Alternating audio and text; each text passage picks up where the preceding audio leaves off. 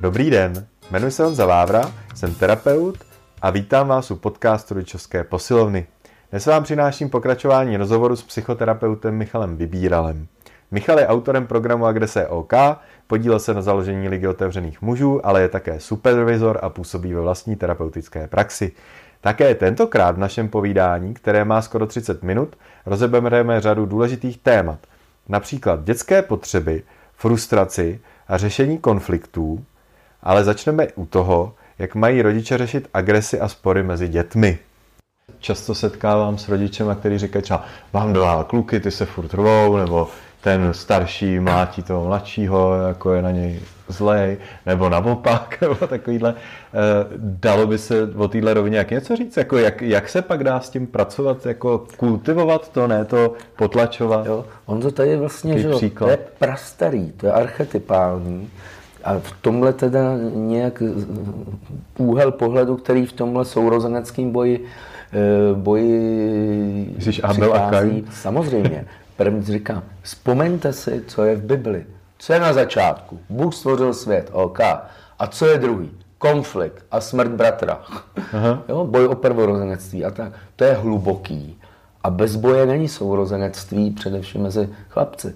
V dobrém případě to nějak korigujeme tak, aby se nezabili, ale zároveň to potřebuji nějak nechat taky probíhat a ne to řídit. Čili vždycky říkám, nastolte, co už je moc. Jo? Vždycky říkám třeba židlema neházet, ale třeba polštářema a dalšíma věcma nebo mečema, které jsou obalený. Ano, domluvte se s nima, kde se bude bojovat a jak. A neznamená to samozřejmě, že když je třeba jeden starší a je násilný vůči mladšímu, že to nechám být. Ale musím sledovat, kde je teda ta hranice moje, co už je pro mě moc, a případně, ať se ten slabší učí říkat takzvanou stopku. A no. učím staršího tu stopku respektovat.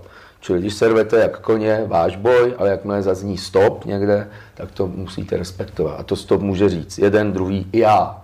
Mm-hmm. No, můžu říct třeba, hele, tohle teď na mě moc. Nebo skvěle servete, ale teď odcházíme. Přesně tak. Jo? Ale pak vlastně vytvářím rámce, pravidla, způsoby, kdy ten boj může probíhat, protože prostě to je boj o zdroje. Hmm. To je jednoduchý. My jsme vlastně došli úplně k tomu stejnému v rodině, tak to jsem rád, že jsme měli tak to mě těší. Dodnes máme nech toho, jakože neměli jsme to je ta stop, ale nech no, toho, jasně. jako slova, slova pro to. A přesně jsme tam říkali, když je ten mladší a už řekne nech toho, tak my případně zakročíme, aby jsme mu pomohli, kdyby to nemohl přestat. A naopak, že no. i ten starší může říct, a že i právě my někdy už se na to nemůžeme dívat, říkáme, hele, tady za chvíli někam poletíš na moje reproduktory, to už by mě fakt vadilo. Jasně. Nechte jasně. toho, nebo jděte na trampolínu a tam je nějaký, nějaký hranice a tam no. je to měkký. Třeba. A to už je, Honzo, přesně to, že vlastně se, jak jsem mluvil, ty kultivaci, Čili, že tu sílu používám tak, abych nedestruoval něco, co nechci. Čili ta, abych nedestruoval protivníka jinak, než tím druhém boje, který pro vás, pro, jo, že ho třeba schodím na topeních a on bude mít rozraženou hlavu. Ale také, abych nedestruoval třeba to okolí, což můžou být věci, nebo někdo jiný v tom prostoru. Jo? Čili přesně některé prostory jsou proto vhodnější, některé jsou proto naprosto nevhodné a vlastně to ty děcka učím taky jako rozlišovat. Jo? A to jak v domácím prostoru, tak třeba pak v školním, školkovém prostoru. Hmm. tohle je důležitý, to už je zase nějaká kompetence, ale je to znovu to, že vlastně nejdu proti boji nebo nejdu proti agresi, ale vytvářím pro ní legální prostory. Taky nejdu proti emocím. Jo? Emoci potřebuju. Jo? To, že se naštval, je v pořádku.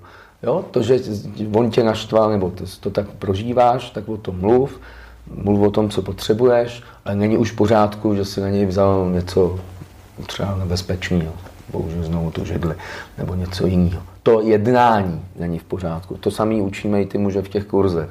Jednání je násilný a to ne jako bagatelizovat, já jsem jenom tak něco trochu, vůbec ne tvrdý popis, co už je a co není násilný jednání, ale zároveň potřebujeme těm mužům jako poskytovat to pochopení pro ty emoce a pro ty frustrace.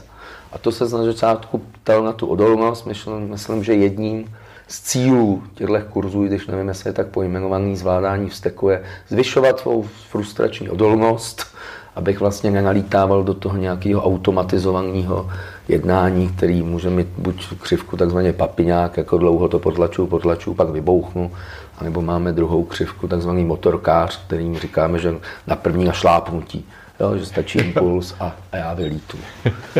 A není to vůbec věc něčeho jako temperamentu primárně, jako že cholerik, flegmatik. Mě, mě nedávno mě zaujal, můj mladší syn chodí na judo a tam oni to propagovali tím, že tam psali, že judo zvyšuje empatii, že to prohlásilo někdo z UNESCO nebo odkud. Já jsem tak, se po, mě to zaujalo a začal jsem se potom bádat a jsem říkal, dává to jako velký smysl, že ta znalost té svý síly, odhad toho, jak je na tom ten druhý. Opět nám do toho teď hází vidle to, že ty představitelé toho ruského režimu jsou judisti. ale tak nevím, ale minimálně se umějí tlačit, ale, ale jakoby Vnímáš to taky v tom, protože to spoustu lidí nenapadne, zním to nelogicky, že ten boj zvyšuje intu, eh, empatii, což je dneska populární termín. No, takhle napřímo ten výrok neznám, zkoumám, jak to vnímám. Ale myslím si, že asi ne primárně, ale druhotně určitě. Protože třeba první věc, kterou v tom boji, když to učím ty dospělí, případně to dělám s dětma, je, že když vstoupím do bojového prostoru, což je v tom judu taky, tak musím pozdravit protivníka. Mm-hmm. S mečem a skřížit meče, eh, nebo zbraň, kterou mám, nebo si podat ruce. Jo?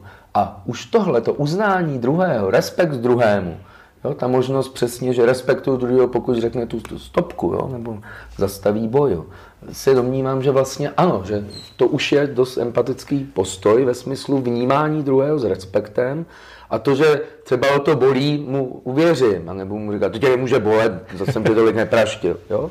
Jo? Čili vlastně tohle bych vnímal jako velmi empatický e, místa v tom, jak s tím prostorem pracujeme, protože to je teda, já bych řekl víc přes ten respekt. Jo? Hmm.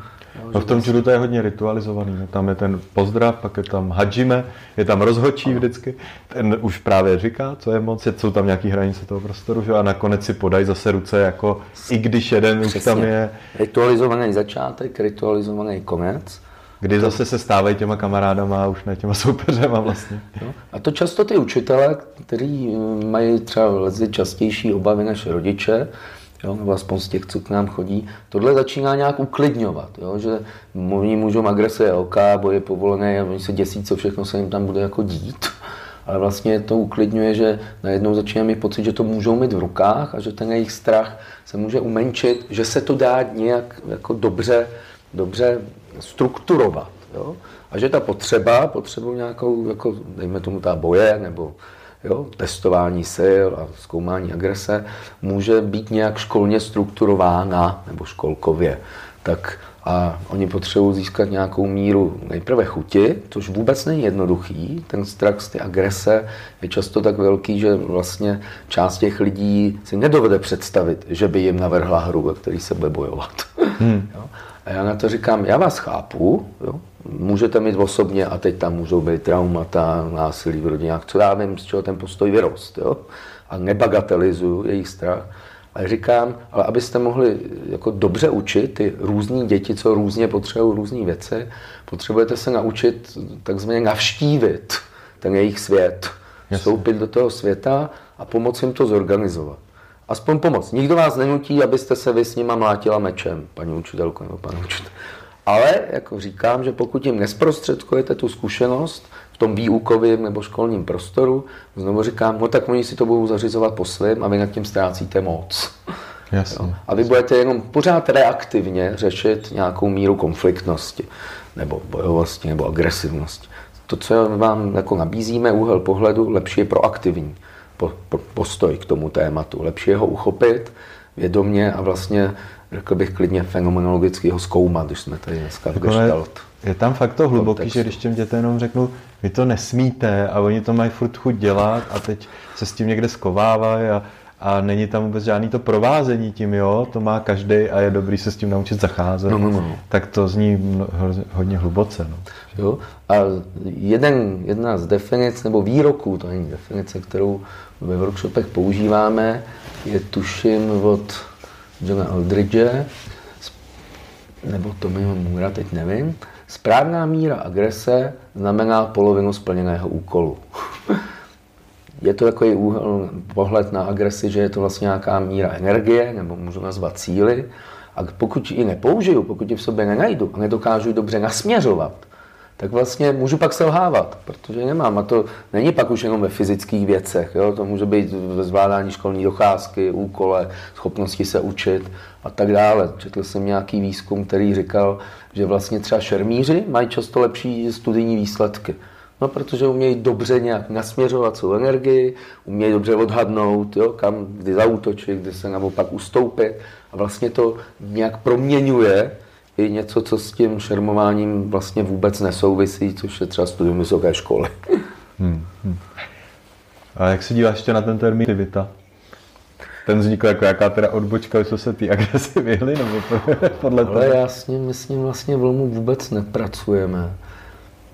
Nebo i já ve svým, bych to řekl, ve svých konceptech učitelských, terapeutických s tím nějak nepracuju.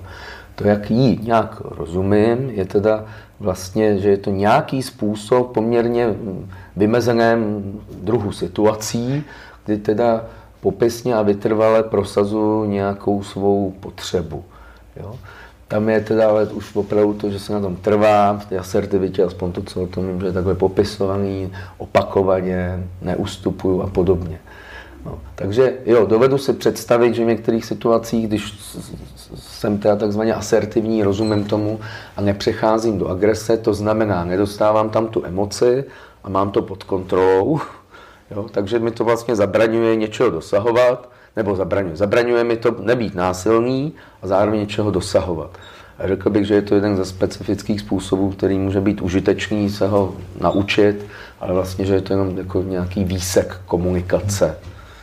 A já jsem to jednou hledal, tu definici, a překvapilo mě, že, by, že právě to často nějaký školení a tak zkreslili na takový ty gramofonové desky mm, a tak, no, ale že to bylo definované jako usilovat o naplnění své potřeby zbraním ohledu na potřeby druhých. Takže to bylo vlastně takový to řešení konfliktu tím win-win způsobem, jako definice psychologická, definice asertivity a, hmm, hmm. a s tím, že je v pořádku trvat na svých potřebách, ale je i dobrý zohlednit potřeby druhých a nepřeválcovat je násilím. Takže to znělo velmi vlastně zajímavé, ta definice. Takhle, jak to říkáš, mě to taky nějak jako... neuráží a dává mi to smysl.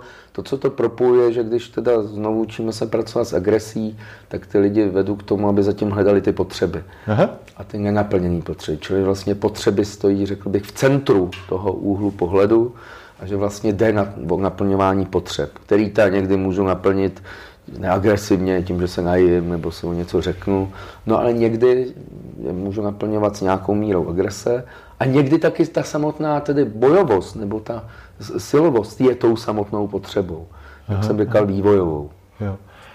A ještě jeden typ situace, který rodiče často řeší, když ty děti jsou agresivní teda na ně, jako je ano. tam ten ty seš, nebo i bouchají do nich, a oni si s tím různě nevědí rady, nebo je to teda nějaký hodně dynamický kluk a nějaká maminka, která je jako temperamentem spíš klidná.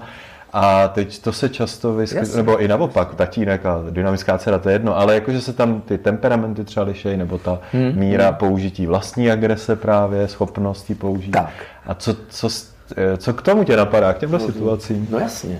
Jo, tak tam jsme někdy zahlcení nějakými koncepty, typu eh, respektující výchova nebo, jo, nebo nějakými dal, dalšími, nebo takzvaná nevýchova a tak dále. A vlastně se často zbavíme moci Aha. vnitřně jo, a třeba použití ty síly pro nějakou redukci nebo změnu a dostáváme se do bezmoci. Když to hodně zjednoduším, když pochopím, že ten jazyk těla je pro to dítě základním jazykem, ten verbální až dodatečný, čili vlastně vývojově nejdřív to dítě jedná a komunikuje fyzicky. U miminka to nikoho nepřekvapuje, ale máme najednou pocit, že ve dvou, třech, pěti letech už by to mělo být všechno verbální. Někdy ten pocit ten rodiče mají. A říkám, no ale to není vývojově adekvátní. To, že hmm. vlastně do toho zapojují tělo a že třeba prosazují potřeby tím, že eh, vás jako překážku chtějí odstranit cestě na plnění své potřeby, tak se vývojově chovají naprosto adekvátně. Ale vaše odpověď na to nebo reakce nemá být stejně vývojová. Například teda já tě přeperu, protože jsem silnější. Jo? Ani ale potlačující. Já ti to zakážu, to chování. Já jsem, tam jsou dvě fáze. První je takzvaný zastavení. Mm-hmm. A mhm. to zastavení není primárně tím, že na něj budu křičet tohle nedělej, nebo to říkat. Někdy samozřejmě může silný slovo to zastavit. Ale použiju tu sílu, já to dítě klidně že, zastavím, chytím. Chytím mu ty ruce třeba, kterýma mě bije. Nebo nohy, kterýma chce hmm. někoho kopat nebo kope.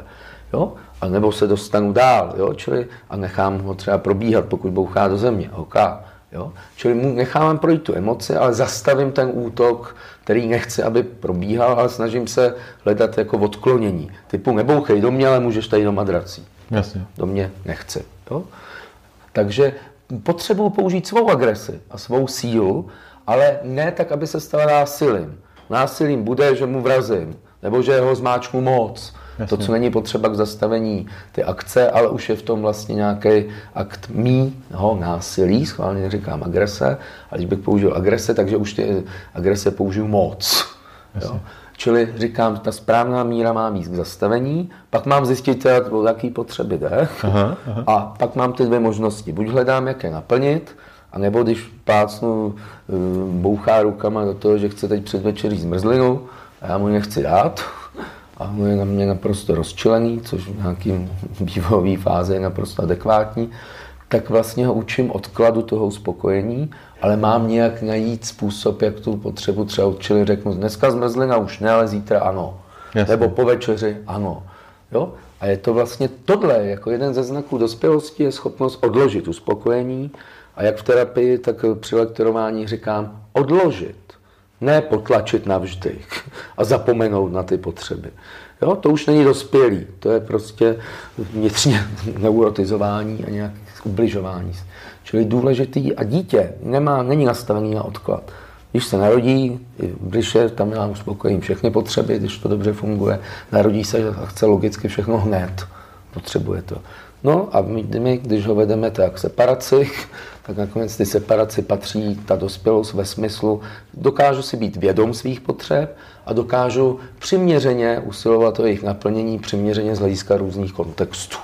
Hmm, hmm. No, takže to jo, to, že to jako dítě se je naštvaný, nemá velkou odolnost umí frustraci, je v pořádku, ale taky mu nemůžu říct, že zmrzlinu už nikdy neuvidí. Jo. Jo, to je trápení. Mám říct, hele, dobře, takhle, jinak. Jo, jo? Jo. Dát tam mi tu zprávu, jako bude to, ale ne teď. Bude to, ale ne teď. To, protože ty děti to často můžou tak prožívat, jakože ty, oni nemají takový ten rozměr, on mi to teď nedá, on mi to nedá už nikdy vlastně. Tak, a, je to fatálně. A nám to dospělé připadá zvláštní, že jim to nedo, nedojde třeba, ale oni v té emoci asi nemají ten náhled. Ne, Mě to hezky určitě navazuje. Nedávno jsme dělali právě rozhovor o té vývojové teorii Gordon Nufelda s, mm-hmm. s, s tím jako s Linou a Kseniou, který se tím zabývají. A oni říkali, že ten Nufeld má teorii kruhového objezdu, tak já to tady klidně trošku jako připomenu. No, no. Že, a on tam přesně říkal, že ta změna, že bych mu tu zmrzlinu dal, by bylo jako ten první výjezd, který on usiluje o tu změnu, chce, chce vy, vyjet z té frustrace, že krouží v té frustraci, tak bych chtěl, aby to bylo. A když já mu ji nedám, tak zavřu tenhle výjezd a mm. on jde dál. Tam další věc může být, že se jako zhroutí do smutku. Vlastně tam je taky jako toto odtruchlení. A on tohle právě říká, jsem pochopil jako adaptace, že já musím přijmout, že život mi vždycky nenaplní všechny potřeby okamžitě. A tam hmm. je to truchlení, kterým jako dám prostor a vyjedu a pak už můžu zase hledat nové potřeby. A nebo kdy zase se ta příležitost a pak dá agrese, že on je to ten výjezd, když minu i tenhle, takže je to ta snaha tu překážku rozmlátit a vyjet dalším. A že často těm rodičům se děje buď ta, tak mu to dám, anebo ta, teď se tady popere, jako můžeme do toho konfliktu, ale jako ne, nedáme tam ten prostor jinýho, jinýho věc, jak, jak jsem s tomu no, já porozuměl. Nevím, Musím to říkám přesně. nabídnout, myslím, že jako dospělý na tu Kseniu Linu, jak odpovědný to... nabídnout nějaké výjezdy. Pokud to dítě nechám v tom frustračním kolotoči, tak tím mu teda opravdu ubližuju. Jo, stejně jako bych mu ubližoval, že eh, pod diktátem potřeb bych mu ty potřeby naplňoval hned. To vlastně si tam může se snižovat ta odolnost. Tam, no tam právě hodně lidí teď mluví v kontextu té teorie resilience, odolnosti, že tohle je zase ten opak, když ano. já ho nenaučím tu frustraci jako ovládnout, tak je pak zoufalství často, když, to, když tam najednou není ten, kdo mi pomůže. Najednou mi to nedají a není tam ten rodič, který by řekl, a tak mu to dejte.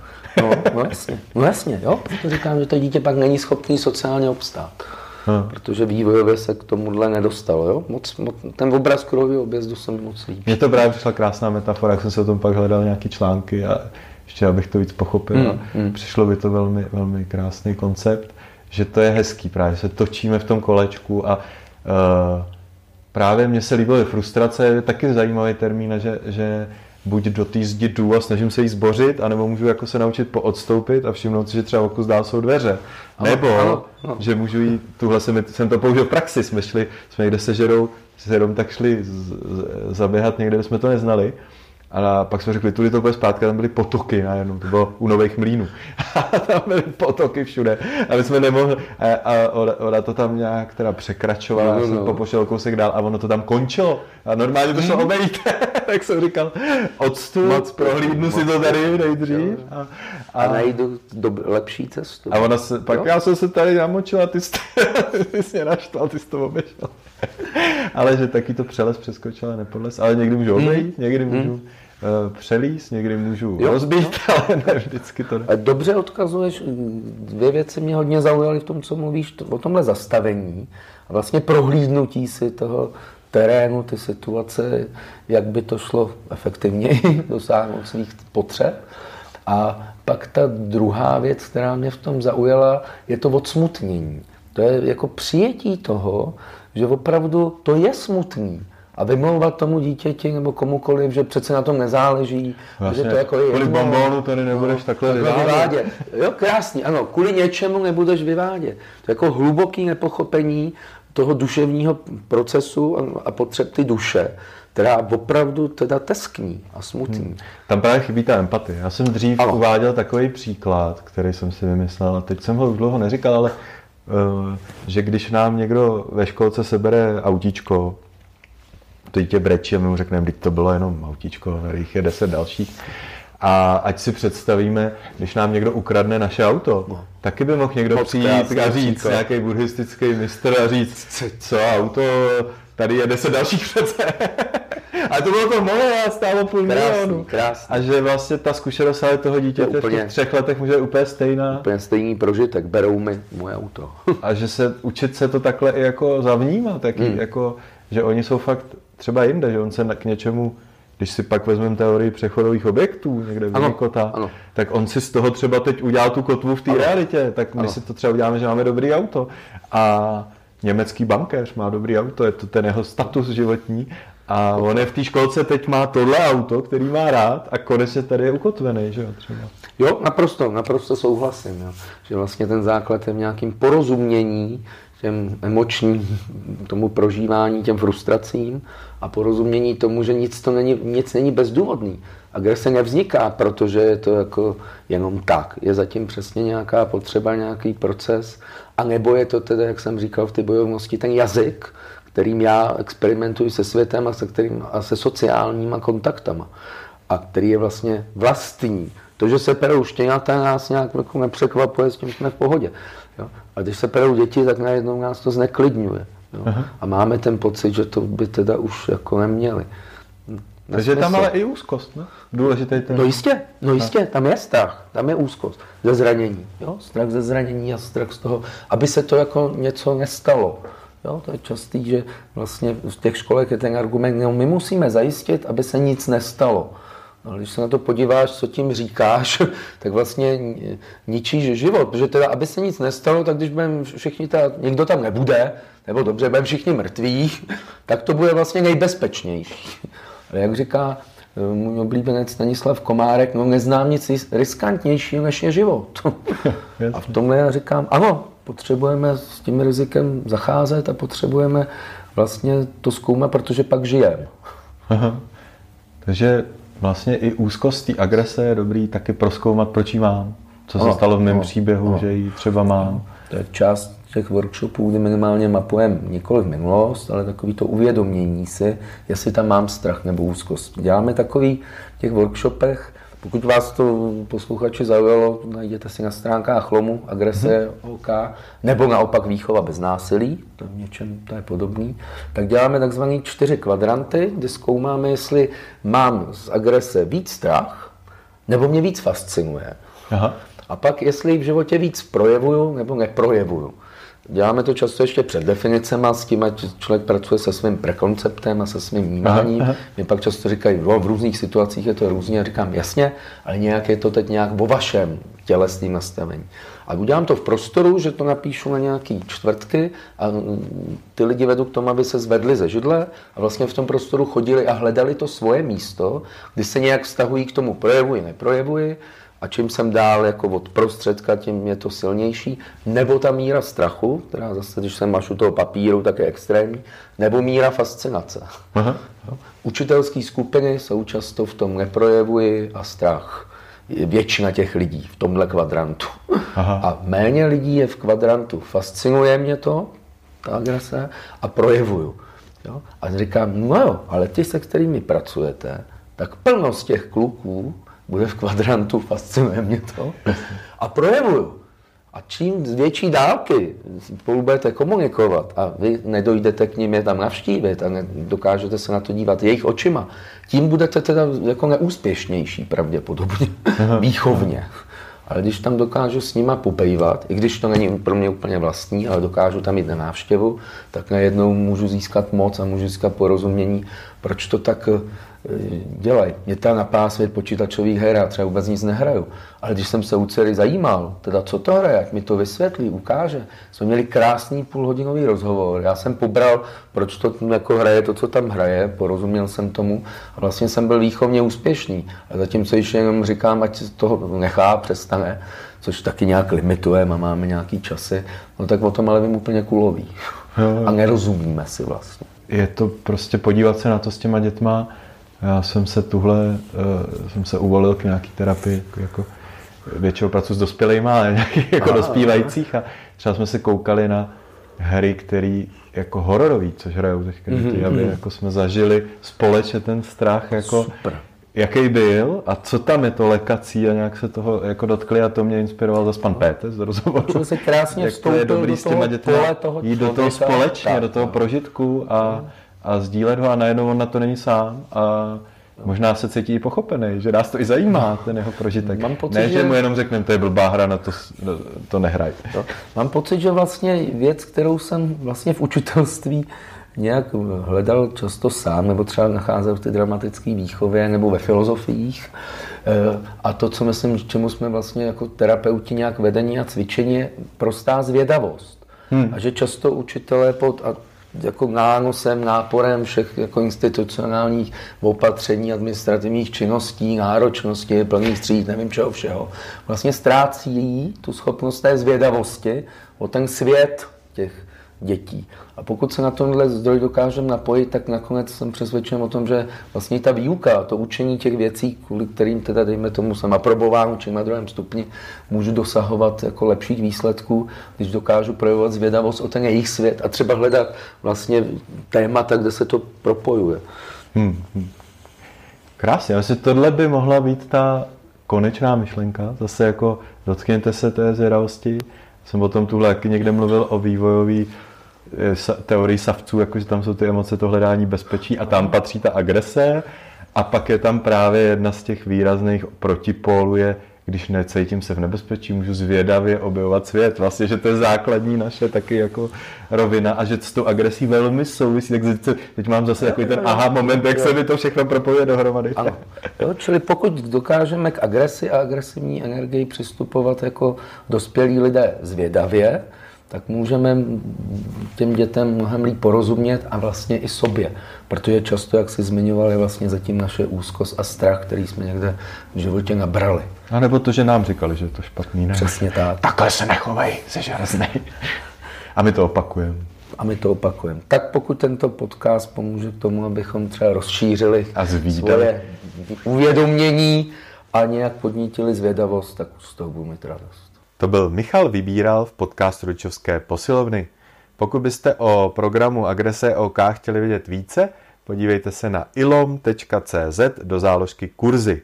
A pokud vás zajímá resilience, odolnost, výchova bez poražených a rodičovství, přijměte pozvání na web rodičovská posilovna.cz a nebo získejte bonusové díly našeho podcastu, audiowebináře a semináře na www picky.cz, kde si najdete rodičovskou posilovnu.